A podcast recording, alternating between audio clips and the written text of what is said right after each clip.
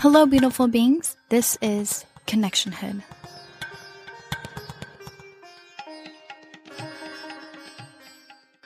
Hello, beautiful beings, and welcome to Connection Hood. This is our first episode, and we are lucky enough to be having a wonderful conversation with Kris Olivas. Yeah, so the beginning years, I was just so busy, just so busy and so unaware in a lot of ways, you know, what children need. But I definitely knew that I wanted to learn. I wanted to understand why the kids were doing what they did. So I, I was always focused on learning and reading books and going to seminars because I wanted to be a better mother. Did you always want to be a mom? In fact, I never had a desire to, to really do anything else. So I was kind of caught off guard when I had to work. I just wanted to bake cookies and do art projects and have fun with the kids and take them to parks and museums. And yeah, I just wanted to make Play Doh and things like that. It was really interesting because I think it was what I wanted to do. I just made sure. So I bought the kids, um, you know, those little books that, you know, for kindergarten, first grade, second grade. And I would sit down and do, you know, a, a little, little study, little learning lessons. Yeah. And then we would have little science projects and we would do art projects and you know so there was always things that we were doing and they were very into creating. So i, I did do all of that even though i had wanted to do it full time you know. I got be- pieces of being able to be full time with the kids you know growing up.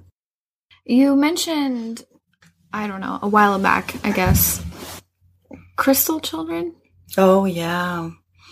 Indigo and crystal children Tell me a little bit about that. Well, you know, I never heard of that before. And I had, for a period of time, I would go see psychics and tarot card readers. Mm-hmm.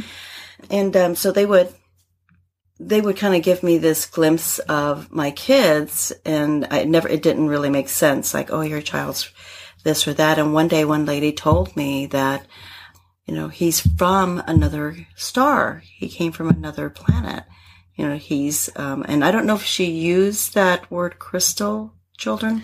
Mm-hmm. I heard that the indigo kids came in like the 70s, the 60s and 70s. I, yeah. And their personalities were a little bit more warrior like, and they were a little bit more like coming here to really change the planet. And then the crystal kids and came next, and they were more loving. They were the 80s, the kids in the 80s, and they just were peace, love. They're the ones who really don't have a career plan. they just kind of want to just hang out and be, which I've come to accept now is that, that there is something to that because they're really here to lift us up with love, with connection. So I was told that about my younger son. And so that's what I kind of looked it up to see what it is. And it made sense because he was always very unique and different how he would do things. My older son too also did some things that are very unique. So the kids who are from this other realm are so much more, they just are really more connected to the planet. They want to be in nature. They like crystals. They are very compassionate and forgiving. They're really sweet people. And if we, they're born into a family that's very driven to achieve and to get a high GPA and go to the best university and, and get the high paying elite job, then they often really are pushed out of their own. They just kind of lose themselves. They'll do it for other, they'll do it for the family. Mm-hmm. They'll do it for the father or mother, but they're not really truly happy inside. So that's kind of, you know, it's interesting because now when we see that, a lot of times, by the way, they are diagnosed as ADD and ADHD. That's right. They, because they're dreamers, but they're not just dreaming of anything. They have visionary ability to help us. But we are medicating that and, um, takes away that ability. Yeah. And, and numbs it and dumbs it down. Um, and then they're lost a lot of times they're lost because they didn't get to develop it and really understand what it is that they're doing or feeling. Have you ever gotten their charts drawn up? I have. Um, it's been a while, but I they would. What would happen is anytime I got a psychic reading, I would, of course, they would touch on my kids, and you know they would say, "Oh, do you have kids?" And then they would, in a way, talk about them. And so from the earliest years, um, they seem to focus on Jordan, and they would say, oh, he's so loving. He's so this. And, and at that time, he was being maybe a little contrary, a little rebellious or passive aggressive. And you could hear me in the tape going, Jordan, you know, because Jacob was so much more that, you know, like, wait a minute, this kid, you know, and so I could not see it during all those readings. I could not see it. I see it now. I know now that what they say is true about him.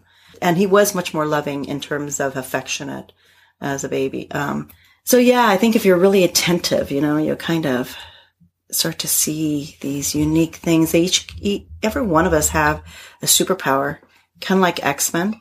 Each one of us have our unique template that we're here to shine. And so if you are watching your kids, instead of thinking how they're not like someone else's kid or not like how kids should be, and you start to notice how your child is, I think you'll start to reflect back to that child, their, the brilliance, you know, of their light.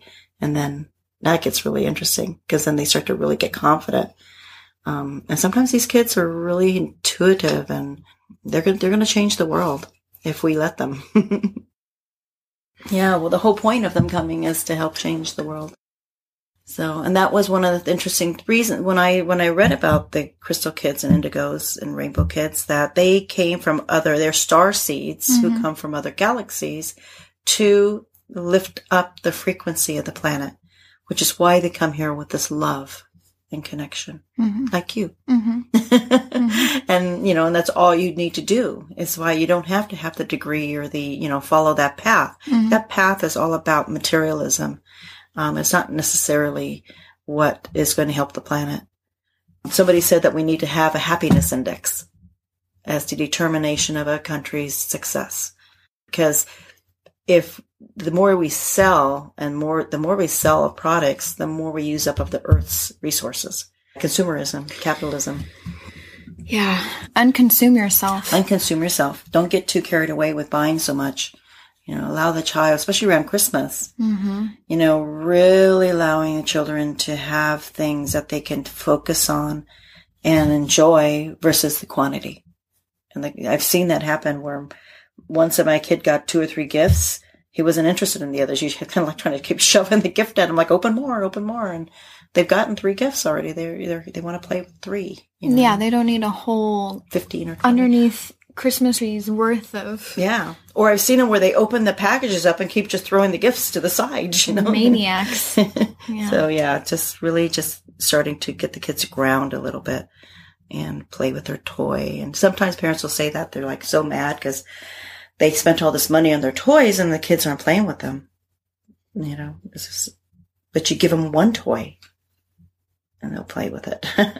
hopefully. Oh, hopefully. Yeah. Or else give them some sticks and my 10 month year old is playing with socks. Yes.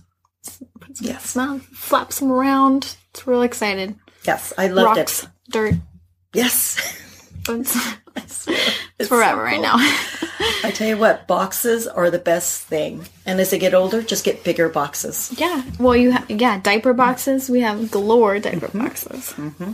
yep. And then i i remember i left one drawer uh, one cabinet that was not baby proofed and it had all the Tupperware in it. Mm-hmm. And I'd let Jacob would go in there and he'd actually crawl in there and close the door. And I'd just wait outside waiting for him to see what he hap- what would happen. And, and once in a while I would open the door up and look in there and he'd be kind of crouched in there. and, um, then he just close the door again, and, and, then he would pull all the Tupperware out, and then he would play with it for hours. Yeah. So that was a, quite a good bargain on my Tupperware. mm-hmm. Was his toys as well. Yeah. You are, I consider successful. You opened a center for counseling and integrative healing. Mm-hmm, mm-hmm. You went to school, you pursued your dreams. Yeah. Yeah. How did you find that? Did you find that path within the beginning stages of motherhood or before motherhood? Did it have anything to do with motherhood? I think I always wanted to know more. Like there was this drive in me to educate. I was self educating for so many years, reading, going to seminars and workshops. Um, I felt the need to go through the educational route, but it was really hard for me because, you know, having, having children, um, and working, I worked full time. So I, but I didn't really know what it was. I think I knew it was something along the line of psychology, sociology. But at one point I went completely off track and went down the business route because I needed to get more, more skills in my field. I was in the office.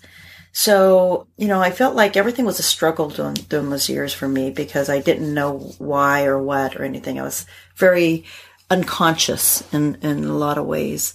There was something in me that was pushing me, but I didn't know what. So I was kind of just doing the best I can during those years. When um, I went through the divorce, I felt in my heart that I would regret. I felt like I would look back on my life and wish I had done it and still not knowing exactly what it was, but I knew I had to go to college and I just felt like I had to do it. So I signed up. I went back to school. I was working full time as a sales rep and pretty demanding job. And um, I went back to school right on the cusp of getting a divorce. So, but I, because I'd taken on so much responsibility, uh, even when I was married, it didn't, there was no real shift of extra work for me. I felt in fact, I felt like I had a break because two weeks of the month the kids would go with their dad. So for me, it was less work. And it wasn't until I got like the last year and a half of my bachelor's degree that I finally got uh, more focus on what I wanted to do because I was on the track to get my PhD in developmental psychology. And I had a scholarship and I was doing lots of research, a lot of studies and I realized I didn't want to do that. I thought it was great. I had that knowledge, but I, I just didn't, it wasn't filling, fulfilling me. And I was worried that I was going to get into another job that I had, I would kind of not really not care like, about. Yeah. Be hard to work. Just do it, you know, but not really fulfilled. And it was a friend of mine who said, go check out the MFT, the marriage and family therapy masters, get a master's. So I didn't know what that was. I checked into it. And um, when I started school there, I realized when we started learning the philosophy, it was almost like, wow, this is perfect. It was, it was absolutely, everything was just right on. I knew that it was what I needed to be studying. So it was just divine intervention, you know, to just help me go there. And um, so then that was really cool because when I got into my master's program, I was absolutely loving it. I was just doing and studying everything that I had been trying to do on my own. And, um, you know, and then, yeah, I would think it was that point that I really, really knew that this is what I want to do. I always knew it was something in the field and I always was the person everybody wanted to talk to and, you know, that I would, I would give advice to and things like that. But I think when I went into the master's program, I, I knew that that was my path. And it actually has, so it's interesting. So I've gone from that. I went through the internship working with mostly um, disadvantaged foster kids, at risk kids. That was population that I was working with. And I learned a lot about attachment and trauma.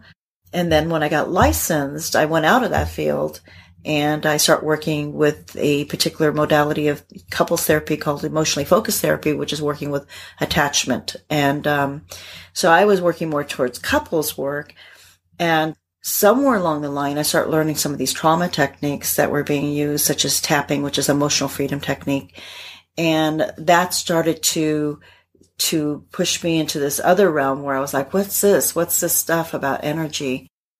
And so all of a sudden another thing became known to me that there was something else, another way to work with the body. And I became really very, very interested in spirituality, but spirituality slash quantum physics. Hmm. So I started to become very interested in how those two work together and what they were. Mm-hmm. And then how we use those, the knowledge of the, of energy and frequency and how do we work with that, our spiritual growth and our emotional and physical well-being. And so that has happened probably in the last, everything's happening so fast now. Um, that would, I would say that that transition started to happen when I opened the center because I knew I wanted to have an integrative center. And I, but I was thinking, I'll just pull in all these other practitioners. I'll be the psychotherapist. I didn't think I'm going to be the integrative therapist. I thought I would be the psychotherapist and I'll have these other practitioners who do all these different types of modalities and that would be the integrative healing center. Um, but what's actually happened is I am an integrative therapist now, and I'm actually partnering with another practitioner in the center, and we're developing protocols and developing ways to work with people um, for body, mind, and spirit. That's Um, amazing. yeah. So it's just all just coming together now. That's what a lot of us need Yeah. And it's faster. and aren't aware of that. Yes, yes. We're very, I, I heard this or read this somewhere recently, and it's so true. We are very traumatized people. Very traumatized. Very I mean, generations and generations. Mhm. We are changing that now by what you're doing, what I'm doing, what your children are doing. Mm-hmm. We are stopping that negative family blueprint Yeah. and changing things for the better, taking away the negative and creating positive examples for Yeah. our loved ones. It's It- time. it's- massive healing. Yeah. And it's so necessary because what happens is when you're unaware of all of that trauma that's coming down generationally, which by the way gets embedded into your DNA, your cells, your cellular memory. And so you are acting out a lot of times what was held onto for maybe five, ten generations. And um, so a lot of the methods I work with are working to bypass that conscious mind because a lot of times we don't even know that's the problem. So how can we talk about it? Or some of the things that are the problem in our life is because of what happened in the first six years. So we don't really remember Mhm. what we thought about it or what what truly happened. But we formed our our perspective and our template, our blueprint at that time, which is what we went out into the world with. And so a lot of times people come in and they they know they're having these problems in their life. They're having relationship issues, Mhm. but they don't know that their belief system, which was formed very early, or the download of their grandmother and mother to them has actually been the real generator of this upset and problem. So I bypass that because when you're working with subconscious, so I do uh, clinical hypnotherapy. Mhm. I Which is great. yes, yes, and you're trained in that. Yeah. you that's just what you bypass all of that nonsense and you Mhm. get right down deep into the Yes.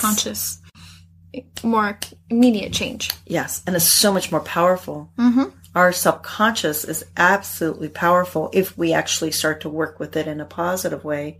You know how they say that iceberg and that 5% is a conscious thinking and then the 95% subconscious thinking? Mm-hmm. When we raise our frequency and we become higher, uh, higher consciousness, what we're really doing is lowering that line. So that line just gets lowered so that the part of the iceberg that's above the water now maybe instead of 5% above the water, maybe 15, 20% is. That means your consciousness is so much more. Uh, and what that means, I always say having a higher consciousness is like being on top of a mountain in which you can view everything 360 degrees. Your awareness is very, and you have a sense of expansiveness, like, like you can breathe. Now, if you have a very low consciousness, it's like imagine yourself in a wedge, like a fulcrum like this, and you're down in the point and you're down there and you're so, you're tight. You can't hardly move your head. Um, and so you can't see a way out. You can't see another way. It's dark and it seems hopeless. That's shame, you know, and so when we're raising our consciousness, we're able to see so much more. We parent better. We make better decisions for our, our lives. We don't uh, react as much to people. Mm-hmm. We kind of see everybody is on their own journey. We get it. You know, we're like, okay, you know, I was there. A lot of times I, I, I, that's what I think when I see someone doing something. I just remember where I was and realize that, yeah, I remember when I was that way and reactive and blaming and thinking other people were doing things and mad at people on the road. And, you know, it- it's, it just brings suffering, but, you know, I was there. And do you ever look at mothers and and you see a mother in the grocery store with a toddler and a baby and they're like crying and tearing down stuff. And the moms are like, just get me out of here. I want to go over there. Been there. I want to go help the child. you know, one of my things I always I'll notice the most is you have a child. I, this is a classic example of one. You have a child that is strapped into the stroller, and they start trying to get out, but the mom's busy. And the child keeps ramping it up, ramping it up, ramping it up. And I'm watching it going, gosh, you probably should get him out about now and see if you can change things up for him. But mom doesn't pay attention or just says, just sit there, just sit there. We're talking maybe a kid like a year and a half, 2 mm-hmm.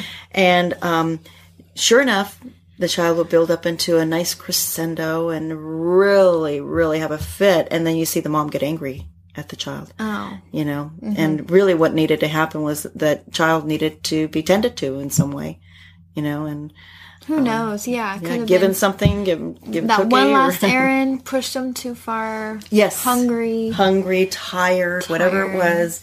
The tuning in process is so important because I mean, it's not that that mom doesn't care about her kid. It's that, um, and we were talking about that earlier. It's like when you have so many things to do, and you're constantly in your mind and all you're doing is going, going, going, doing, doing, doing. And then the kids need to be fed and everything becomes just another thing on your list. And so we lose that, that perspective and we lose that moment of connection with our children. And, and if we all can just stop and realize that that child is actually learning in their earliest years their value, their self-esteem is coming from how they see themselves worth it. So if they're ignored and left to themselves, a child will begin to think that they're not very worthy as a result. They'll actually form that belief. They don't know they did. It's sometimes if it's very young, they don't even have words for it. That's where the subconscious work helps because um, they don't even have language around it. Um, but Do you have yeah. any advice for, for, moms? For moms to help prevent um, those feelings for their children? I think that, you know, you had said something about being a conscious parent. Yeah, being conscious, mm-hmm. being present. I've I have found just being present, not being on my phone, yep. not worried about this, not worried about that. Literally being present and playing with them and interacting with them and communicating things the best I can to them. Yep. Mommy needs to go potty. I will be right back. Mm-hmm. Mm-hmm. And and I, that's exactly uh, it, the you just tuning in and letting them know I am here because you're worth it. You're worth it. That I I put my phone down because my time with you is valuable. Mm-hmm. Kind of like what we want from a partner too. Yeah. You know, if our yeah. partner's always on the phone and never comes home and too busy, too busy, too busy, we start to feel that kind of, uh, not heard. Yeah, I'm kind of hurt. You're not, not taking yeah. time for me. So that in the earliest years is critical. Now, if you spend that time with your child and give them that message, now it's different than overindulging.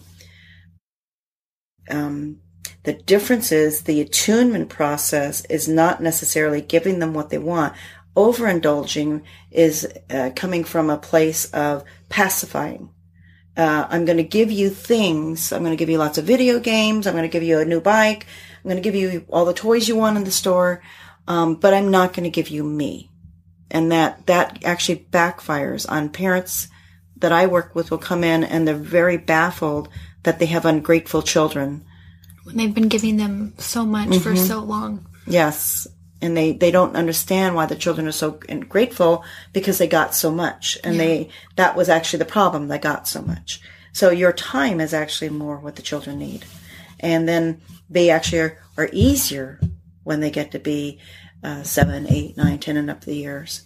Mm-hmm. And actually, I feel that the adolescent period is another period to, to pull them closer. That that's another period of really tuning in with your kids, really making sure you have good communication. How were your sons for teenagers? I really, um, I think that they were just amazing. I mean, they made mistakes. I, they did things, but for the most part, they they did they just really helped. I remember when I think my I think my son was like two years old and I was working and I was working with these ladies in their fifties. And I remember saying, yes, I, I imagine that my kids, when they're teenagers, will be helping out in the home. That if I can call them on my way home and get them to get dinner started, that they could get dinner started. And they, all three of the ladies just laughed their head off at me. And they said, boy, you have a big lesson to learn. You're going to find out. You're going to find out what it's really like.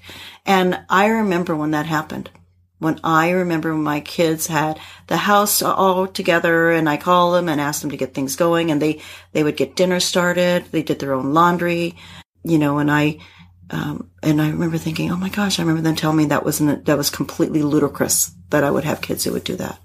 But it was because I would, you know, show them. Now, I do remember a lot of like showing them how to clean the sink and it wasn't like all picture perfect because right. they, you know, like, you know, my son would be like, oh, oh, like, I know mom, I know, you know, you had this kind of, okay, but I'm going to show you because I want you to know how I want it done. And then come back and check it and, and have them not do it at all. Mm-hmm. You know, like literally didn't do it at all. And then go back and say, you didn't do what I asked you to do. you know, like, it's fine. It's fine. You know, like, so I remember going through that, but I would just kind of go back. Well, I'm, you can't go.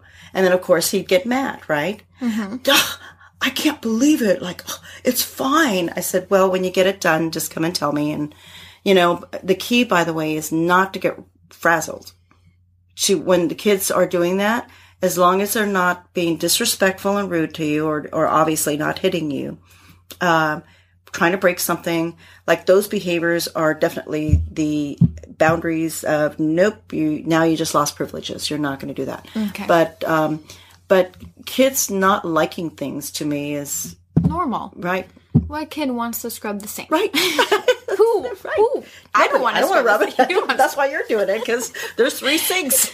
Somebody's got to do the third one. So yeah. So I would just say, you know what? When you get it, you I would tell them you could have been playing now if you just cleaned it the way I showed you the first time. So now you have to wait and clean it, clean it again or clean it the way it's really supposed to be. Mm-hmm. Yeah, yeah. So what's really cool was when I started to notice how neat they were. Like, like when, after they moved out, after they moved out, mm-hmm. you know, and to see that they're, they're pretty clean kids. You know, they're not slobs or anything like that. And I remember Jordan saying, mom, you know, my friends' rooms are like really bad. They're like, this is really clean compared to what they had. And I said, oh, really? I said, wow, you know, I said, okay, so when are you going to finish your room? so I just want you to know that. but now my relationship, um, I remember definitely better with Jordan because I went, when I went back to school, he was younger. So he got more of a more conscious parent. You know, he got more of that than Jake did. Um, but I think that that shifted our relationship because up to that point, I, I, I kind of had a little bit of both. I had this very loving, supportive part of me, but I also had this, this uh, crazy Japanese mom part of me because that's kind of how I was raised and very uh, like get it done now and real strict and kind of you know, like and screaming and so I had that part too that I raised them with and and so they were, um, and, and just to touch on that, if you're raising your kids in that manner, your children will either rebel and they'll be very naughty with you and, and you'll have more, they'll escalate their behavior with you, or they'll get very sneaky and learn how to lie.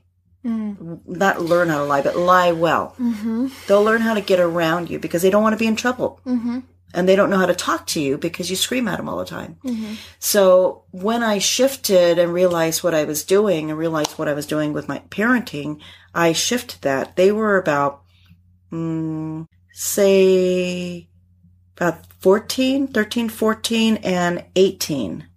So 17, 18. So right in that realm was when I, I shifted. Yeah, Jake would have been 18, 19, I think. So you can see that Jake had most of his childhood with one style of parenting. Jordan had at least the last high school years with a different kind of mom.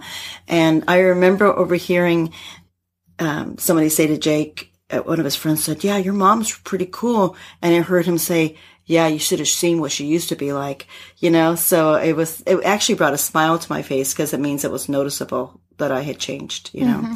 But what it did was it finally started to bring them closer to me and to, um, we were close, but they were still like trying to avoid, right? Trying to avoid being in trouble. And when I shifted that opened the door for them to be more open. And so it can, I tell people you can change and even if your kids are young adults, you can change and shift your relationship.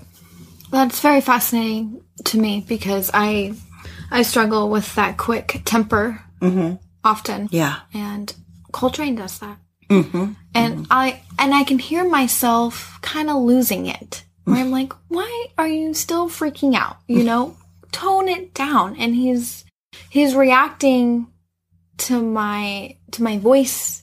You can tell in the way he's reacting to the pitch of it. Yes. Uh-huh. I'd like to know how to stop that.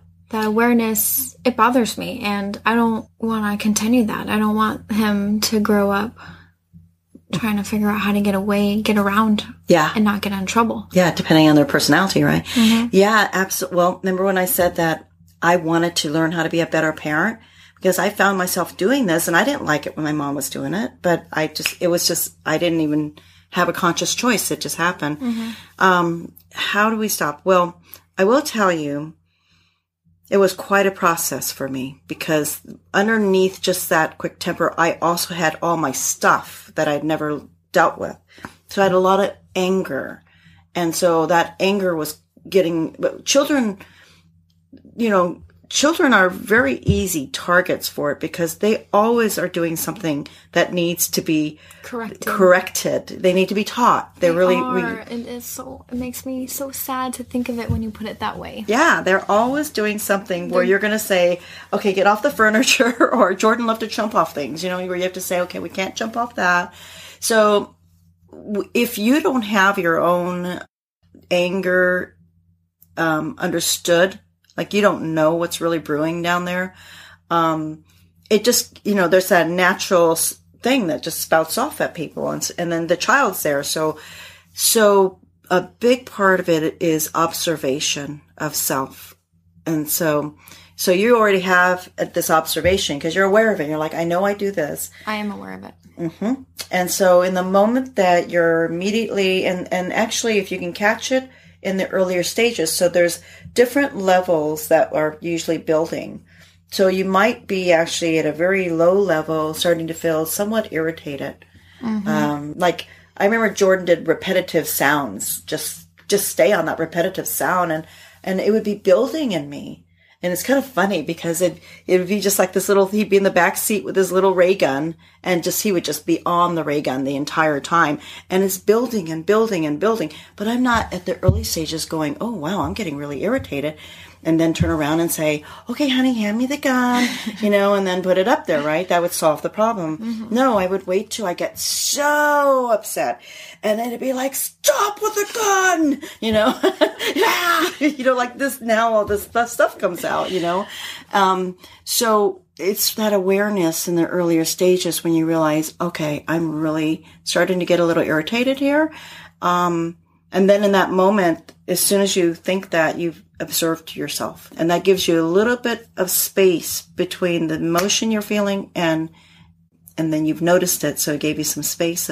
And that would be when you can start to make choices. So you could choose in that moment. Um, well, I think I'm having a bad day in whatever sense it is. You know, maybe some things have happened, or I'm tired, or I'm hungry, mm-hmm. um, or he's tired and hungry. Mm-hmm and um, and then you can hopefully make choices at that point, like the ray gun. Okay, hand me the ray gun.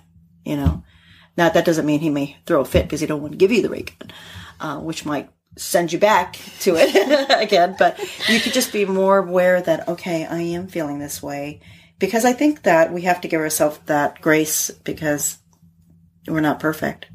You know, perfection is an illusion. Yeah yeah, uh, we're just not going to do it. And, and we're not supposed to. We didn't come here to be perfect. We came here to learn and grow. So, so then the, that, then the next thing is to be compassionate with the growing process because that's what we're, we're the children. on the planet. Mm-hmm. We're the ones making the mistakes and not, and trying to figure it out. But if you notice it coming up and that part of you having that power inside of you, then you can say, what is that? What is that anger? What's going on with that? Um, now, also, so there's two parts, right? That's the consciousness to become aware of self. And then there's also the, let's just clear it. And that's the parts, the, the work that I like to do is what we should start to clear emotions. The psychotherapy still works because in the end, it, to make sense of it is, most of us want to make sense of it. Mm-hmm. So usually that's, that's kind of what the, so I'm still doing the psychotherapy piece because I'm still helping people integrate the new them because when they start to release up all of this stuff, they uh, still have the habit of how they used to be. And so integrating the new person who doesn't feel that way and giving them um, validation that they're on the right track is, is part of the therapy process. So that's why, because you'll have practitioners who can just do that work, but they're not therapists, so they can do all that releasement, but they don't do the integration piece. That's where I think the value of having an integrative therapist, because that that extra piece is is valuable in getting it to stay, and and to know why. You know you. So you know it's funny when you say that because I don't think I've ever seen you mad. Oh. Yeah, I get mad every day. Do you really? Probably, yeah. Oh. Yeah, I'm learning to embrace my anger. I'm just now in a point where I'm like, yeah, I, I can be mean. Mm-hmm. I'm allowed to be mean and I'm allowed to be angry. Yeah. Exactly. They're going to go, they're going to come and they're going to go. Yeah, exactly. And in fact, with emotions, um, you're right. Because some people say, I need to control my anger. And the first thing I'll say is, it's not actually controlling anger that is the goal. It's actually understanding it.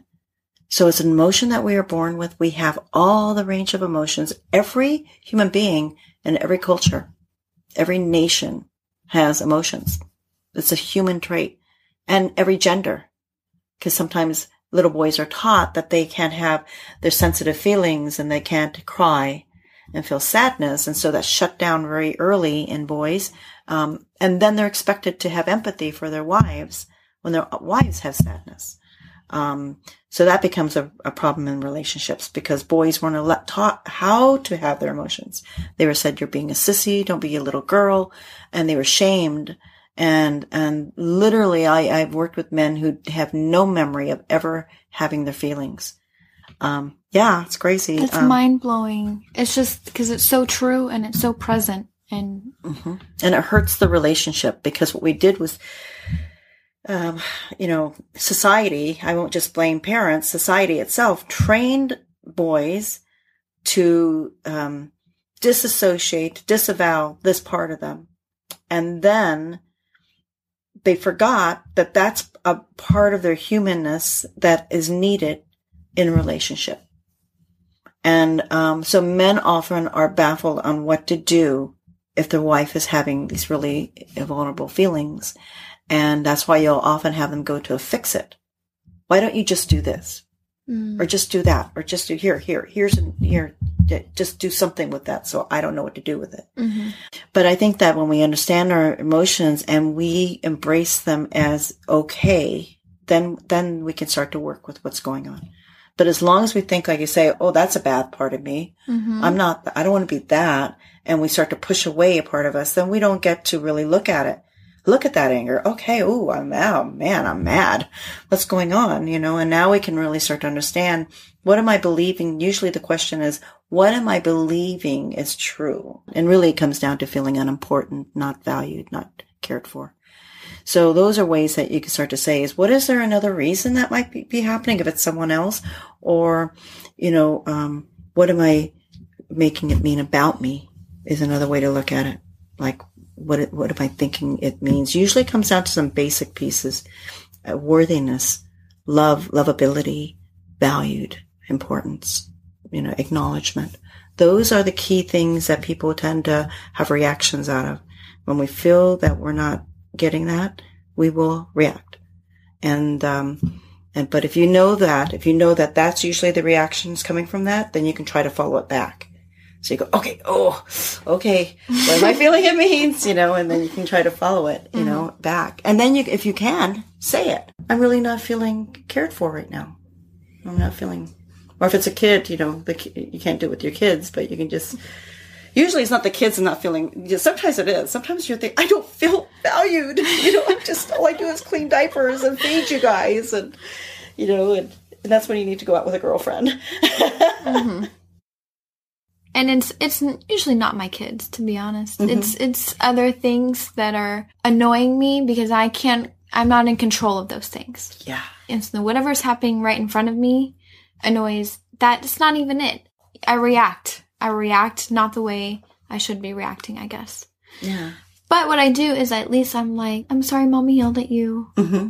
I was having a bad day, having a bad moment. I love you so much. And I usually like touch him or hug him. Mm-hmm. And he like hugs me back and he's yeah. like, okay, mommy. Yeah. and he like forgives me. And yeah. it like it's beautiful. breaks my heart that I even have to do that. But at least I like will come back and be like, I'm sorry. Yeah. will you forgive me for doing that? Yeah. Um, yeah, it's really, you're showing empathy. Yeah. I mean, you're teaching him that we make mistakes and then we can say we're sorry. You know, and then what you can do on your own is try to, try to do your own understanding of self. You know, I like what you said earlier is like by being able to embrace that I get angry sometimes, you know, and it's still, I'm still human. You know? A lot of people don't like to see, maybe not just me, but I've noticed women get upset, be mm-hmm. angry, be mean, mm-hmm. be bitchy, and I feel like that's a big part of my nature. And it might not come off that way because I'm pretty calm and cool.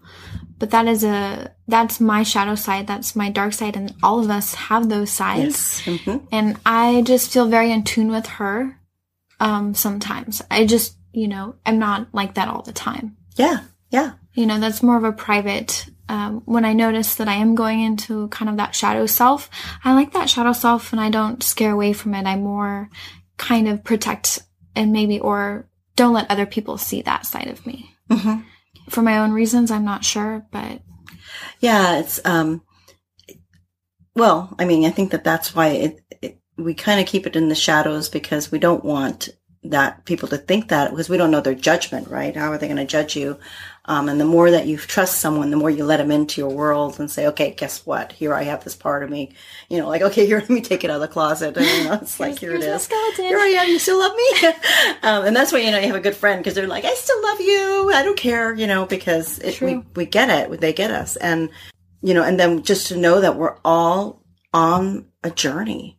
Really, we're all here to, you know, have you ever heard that idea that we choose to come here to the planet. Oh, definitely. And we choose to have this experience. We we kind of plan it all out. Yeah, it's sick. I know. Why would we do that? Why do we ex- want this human experience? And some of them are really gnarly. Mm-hmm. I had an explanation um, that I read recently, and it was about the idea. So, uh, planet Earth is a planet of duality, and so why we come here. We actually, it's like the vacation planet.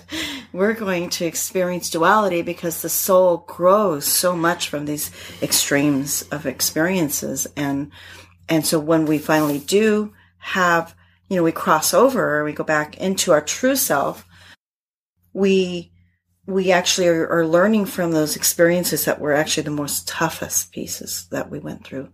So yeah. So that being said, you know, whenever, um, well, sometimes I joke because I'm like, okay, I'm tired learning. I don't want to learn anymore. But if we can embrace it, it's like, am I done yet? Um, but if we can embrace that piece of it to say, okay, I'm going through something here because I'm really learning something through this experience. So when you have your anger um, you're learning something through that. There's a part of you that ha- chose to have this happen, to have that experience. And so it may be to embrace that part of you and to say it's okay.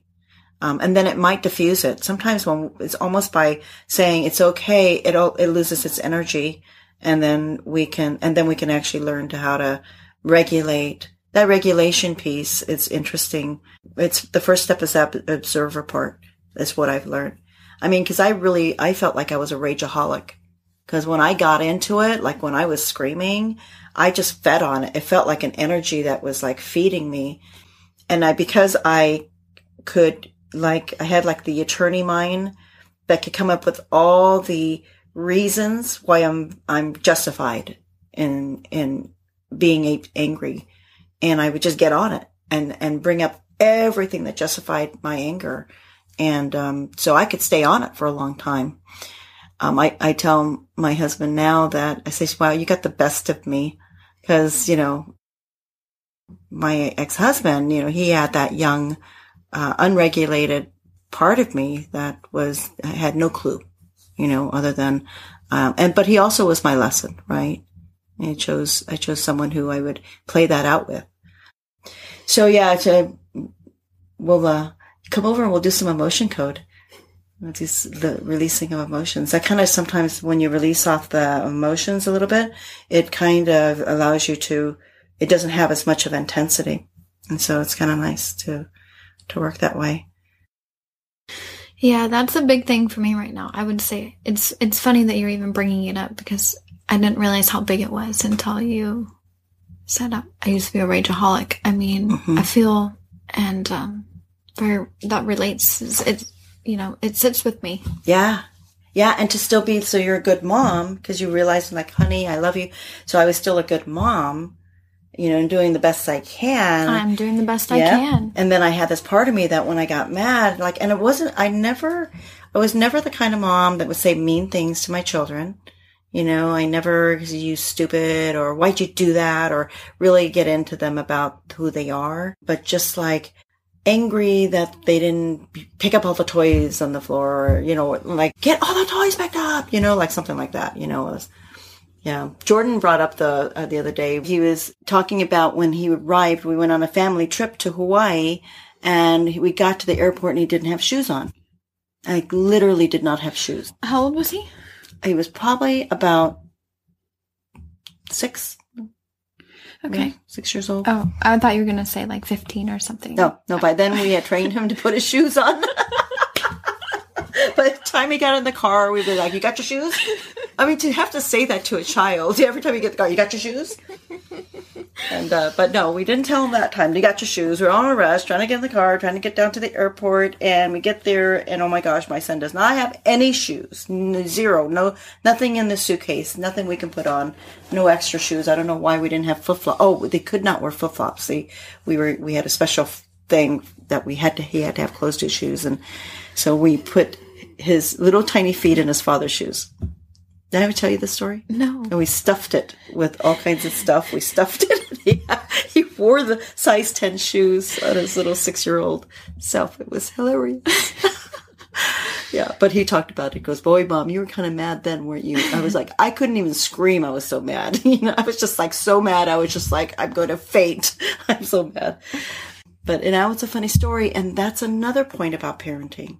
What you think is super important is not that important. It's not important. Mm-mm. No. I was gonna say if you asked Jordan what he if he could remember what he was doing leading up to you guys leaving, it would not even anything in the shoe zone mm-hmm. at all. You know, la da da. Yeah, he was playing doing this, doing that. You know, and here moms are, dads are long to do list, packing list, doing this. Mm-hmm. It's so much preparation for yeah. traveling. Yep.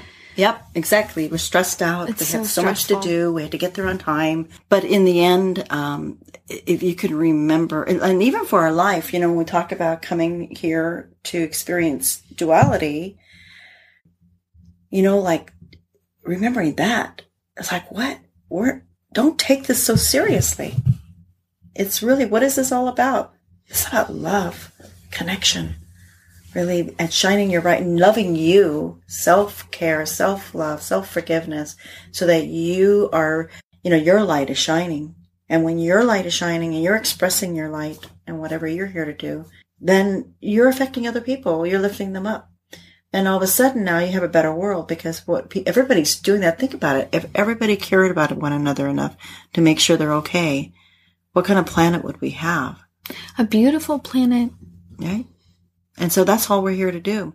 So then the rest of the stuff is all about, oh, we got to make enough money so we can pay for the house, so we can pay for the bills, so we pay for the charge cards, so we pay for Christmas, you know, and we get ourselves wound up in all this stuff. But um, if you if you can just relax and say, you know what, in the grand scheme of everything, this is not that important. So when I look back on that shoe thing with going on a trip, I probably at this point, if it happened to me again, I'd just kind of say, okay, well, uh, you got it. Okay, you know, or let's buy some shoes or whatever, you know. you know, it just, we would have just worked through it. So there's less worry when you start to realize that it's okay. Living in the in the present moment with your children, there's so much less worry, so much more stuff rolls off your back, Yeah. and things just seem to go so much more smoothly. You have not only are you connecting with your children, you're connecting with people around you Mm-hmm. so much better, Yeah. r- richly. And that's that's filling us up. That's actually like energizing It us. is fulfilling. It's fulfilling. Yeah. And all of a sudden, all you did was go to the park, but you had this great conversation with this wonderful person. The kids made friends. Uh, you come home and you just kind of feel like, what happened? I just feel really good. You know? And so we start to start to focus on the materialism, the getting, uh, the comparisons to others, the judgment of others, or judgment of ourselves, right? And we start to just accept everything. Traffic jam if you get in a traffic jam, just take it as an opportunity to either listen to some great music, have a great conversation with someone in the car, or call someone. Bluetooth. hmm And that's it. How much I let go of stress that I, I was always stressed out about. Like something like a traffic jam I had no control over. And I would get so stressed out about it and then it would always work out. It was weird. Like if I was late. And then it would be like, oh, that's, I'm so glad you were late because I was running late too. I've noticed that too. Um, I like to think sometimes I get anxiety about traveling and not mm-hmm. being somewhere on time, even though I'm very rarely ever on time. I'm trying so hard to be on time, but I'm not actually on time. Mm-hmm. But the anxiety is still there. And what I like to think is that that truck that pulled out in front of me, that red light or whatever it is that's preventing me from being on time mm-hmm. is just saving me because Yes. it could be I missed a horrible accident or whoever I'm meeting or whoever I'm talking to needed that extra time too or things have to like keep falling in place and when you don't have that tunnel vision on of just getting there and screwing everybody on the road or however it is you're driving and you just kind of let the lights be, let the car be, let everybody around you be. I like to think that that's for a reason. Yeah. Does that make sense? Uh, totally. I do. I do believe that. I just believe everything is happening in the perfect order and the way it needs to be, and I'm just accepting that. And so I'm going, oh, okay. I guess I'm. supposed this is supposed to happen. Mm-hmm. And when you really, really believe that, you start to notice that things that seem to be problems don't stress you out. A friend invited me to go to Cabo, San Lucas. Mm-hmm.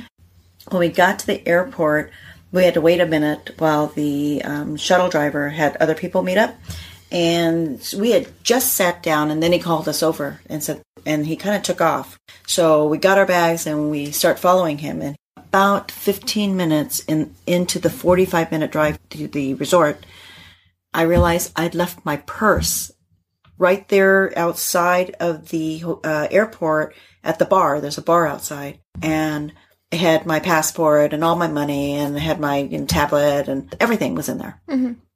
And I remember from the point to the got there to the concierge to help have them help me find it, and all the way to the point we had to hire another. We had to hire somebody to take us back. I, afterwards, I realized I had not felt one ounce of stress.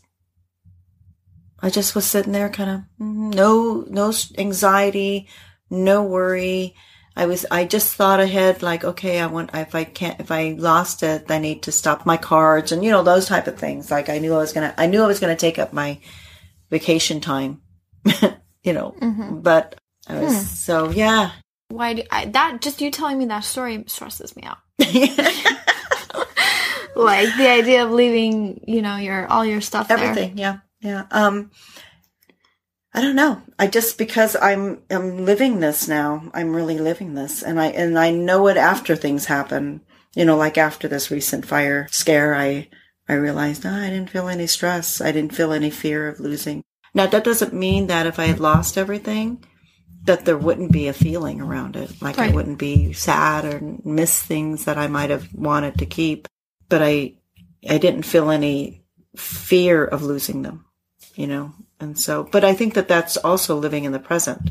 So in the present, I was fine, I was safe, and I was with my family. So I, then I had no need to feel the worry. So with my purse being in the present was that we didn't know if my purse would not be found. So what's the point in stressing about right. it?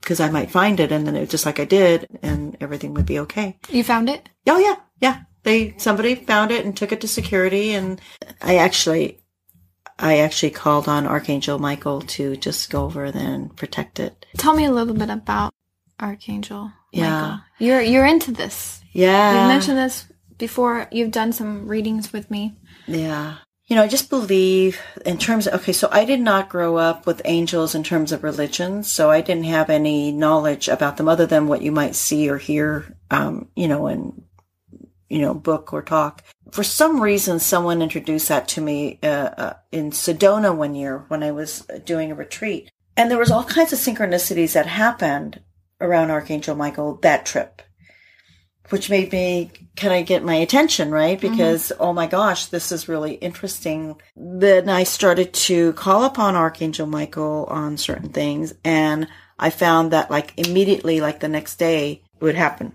Like whatever it was, like if I asked for, so I started to feel more and more like that there was this real connection to this angelic realm.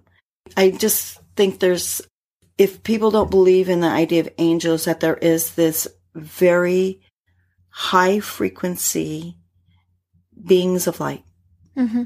Very, very high frequency beings of light who choose to be here with us on this plane. And all we have to do is ask. Mm-hmm. All we have mm-hmm. to do is call upon them to guide us and to help us in the moments. And I feel like I got a real example of how if you ask for help, you'll be um, and I do that now if I get scared. Do you? Yeah, I was gonna say, do you ask for protection from him? Mm-hmm, mm-hmm. Um, do you? Do you call upon that energy? I wouldn't say Michael, but I do call on energy for mm-hmm. protection for myself. That's actually just my foundation of my mom and being mm-hmm. religious, and she always prays before we go on a long journey, mm-hmm, um, mm-hmm. somewhere in the car or somewhere where there's been some anxiety, and then we're getting ready to leave for that. There's always a prayer. My my mom's side of the family has always done that. Yeah, yeah. So I find myself protecting. So when we left for our vacation, I protected the whole family. I just said something mm-hmm. out loud. Probably didn't even know what I was saying, but I was just mm-hmm. protecting us and the journey there. Yeah, yeah, I, I just believe in that. I believe it just sets the intention that you're, you're, um, you're, you're looked over. And, but yeah, I, uh, I do believe in calling upon guides.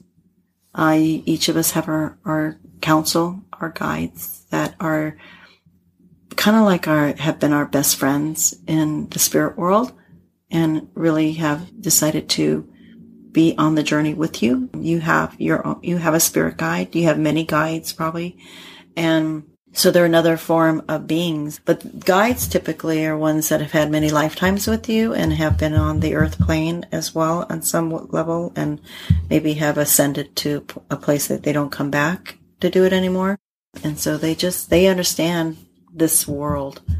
They understand when we're, we feel like everything's all messed up and I hate it. And, you know, and they're just really compassionate with us. They understand where I don't believe the angelic realm has been on the planet and lived existences in in human form. Mm-hmm. And I think that's the difference. If you would think, what's the difference between that? That makes sense to me. Yeah. So you can call on guides, you can call on your archangels, and you can call on beings of light, um, which are just again ascended. You know, this goes into thinking that there are other planets, other galaxies, other universes, and that there are different levels of ascending uh, ascension for each, you know, round, each galaxy, and that you know that they they just are living in a whole different paradigm. I mean, we don't even. I don't think we can even grasp. No, it's incomprehensible. Right. How do you you deal with being in tune with your spirituality and pursuing that side along with maybe family members that aren't into it? Yeah. How's that balance? Well, for the longest time, I, I wanted my boys to be in it with me. I wanted them to, to really get this because I knew from the way they were all their life that they were already, you know, like I wanted them to awaken it. Like I want you guys to awaken, right? Mm-hmm. And I was kind of frustrated. I was always saying, Oh, check this out. Oh, check this out. And they're like, yeah, yeah, this came on. And then I realized that, um, you know, we can't, you know, we, we, force we anybody. can't force it. Yeah. Everybody's right. got to choose. So I believe in sending energy. I believe in sending your angels and sending your guides to talk to their guides and just work with that and just say, will you just allow this? Right. And then all of a sudden these boys come up to me and go, Oh yeah. All of a sudden they show interest or they start to teach me about something and, and they're totally on board with everything now.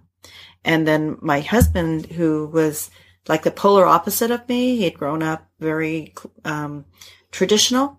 Mm-hmm but which can be very close-minded too, mm-hmm. because you know your traditions kind of keep us in one way, and and so you know, I always kept what I did separate of him, because if I I couldn't have conversations with him, I still can't to some degree, but he is so much further along than I ever ever would have thought of. Again, I just leave it up to your guides and angels to actually you just send them and work with them or you can actually send the energy through your mind's eye to them. If you just bring light into their body and just continue to bring light into them, surround them with light, bring the light as a form of just, that's their awakening when they access their light. So, Mm-hmm. Women, women are the ones who awaken the men, and uh, sometimes we get these awakened men. That's really cool too. But uh, by and large, women are awakening sooner mm-hmm. and faster, and we are bringing our men with us um, if they choose you know but if they aren't I, this is what I, if anybody who's out there who is actually struggling because they know they're awakening and they feel they are drawn to things to learn and grow um, do it don't hold yourself back go ahead and, and explore the things that you and you know that you need to and don't try to make your partner uh, understand it or believe in it let them be where they're at um, share, you know, here and there to t- test ever so often to see if they're interested. Invite ever so often to see if they'll come. But so, you know, those little, those little shifts mm-hmm. will happen. Um, but the less that you are attached to that being, the more they're, they're going to come along. But if you try to get them to do it, they're going to resist. So it's better to just allow, continue to check in to see if they're interested, share a little bit here and there. But, um, some people never you know, they have an entire lifetime. They never wake up. They will eventually. And not this lifetime. Yeah. I, I mean, like, eventually in many lifetimes. Yes, yeah. Their time may not be now. Do you have any closing advice for mothers? Any weekly or daily recentering that you did with your children when they were younger? Because your children are adults now. Well, um, I have things that I definitely would do with them now if they were young. Um, I didn't do this. I believe that we all need to be meditating is absolute must. And children can be taught to do it. Um, and the sooner that they learn that it is a daily practice, the same as they do with their daily hygiene, the better for them. So I think um, the research is showing children who know how to meditate who are able to become very mindful have less anxiety, less depression, better focus in school, better memory, less hyperactivity.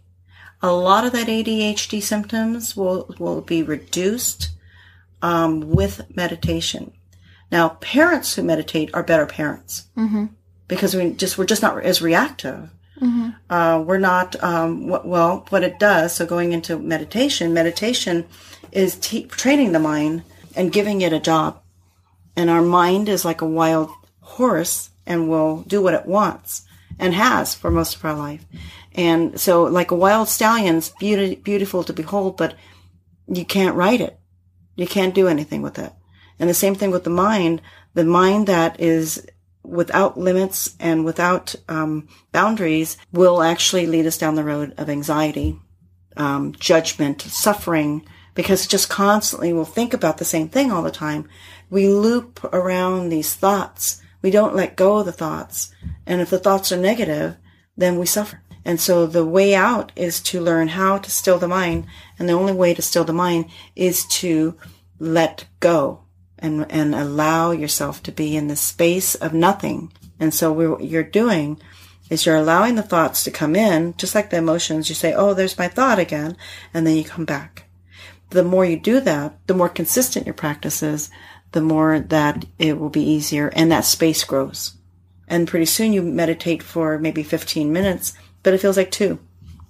My advice is to start with a, maybe a two minute practice, uh, daily, meaning the consistency is actually more important. Mm-hmm.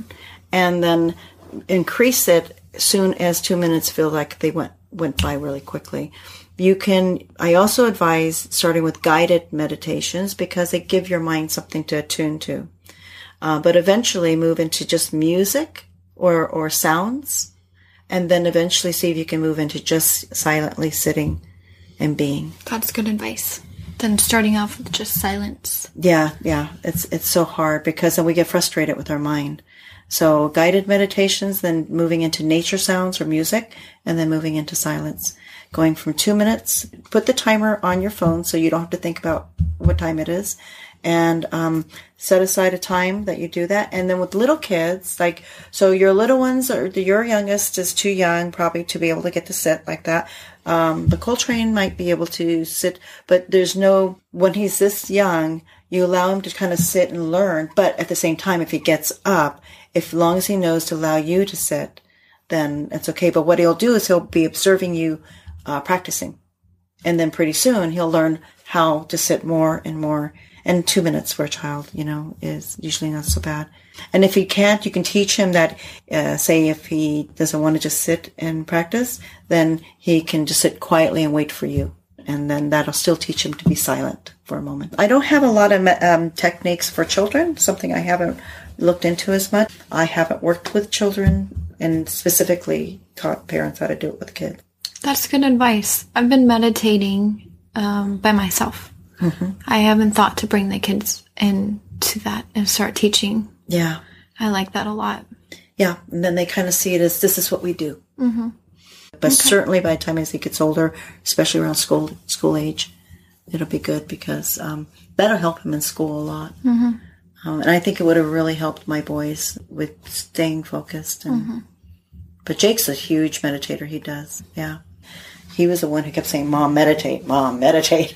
he was telling me because he'd see me frazzled running around and everything. Mm-hmm. So the more you're, the more busy you are, the more you need to meditate. I know that sounds like it goes against it, but it's because when you meditate with that busy schedule, because you get frazzled, you actually don't work as uh, efficiently. And when you are focused, you actually will get the same amount of, or you'll get more work done in the same amount of time because you're just more focused and, and you can, you know, you don't mess up as much. That makes sense. Yeah. So the more frazzled you are, the more busy you are. So that would be the number one thing to do.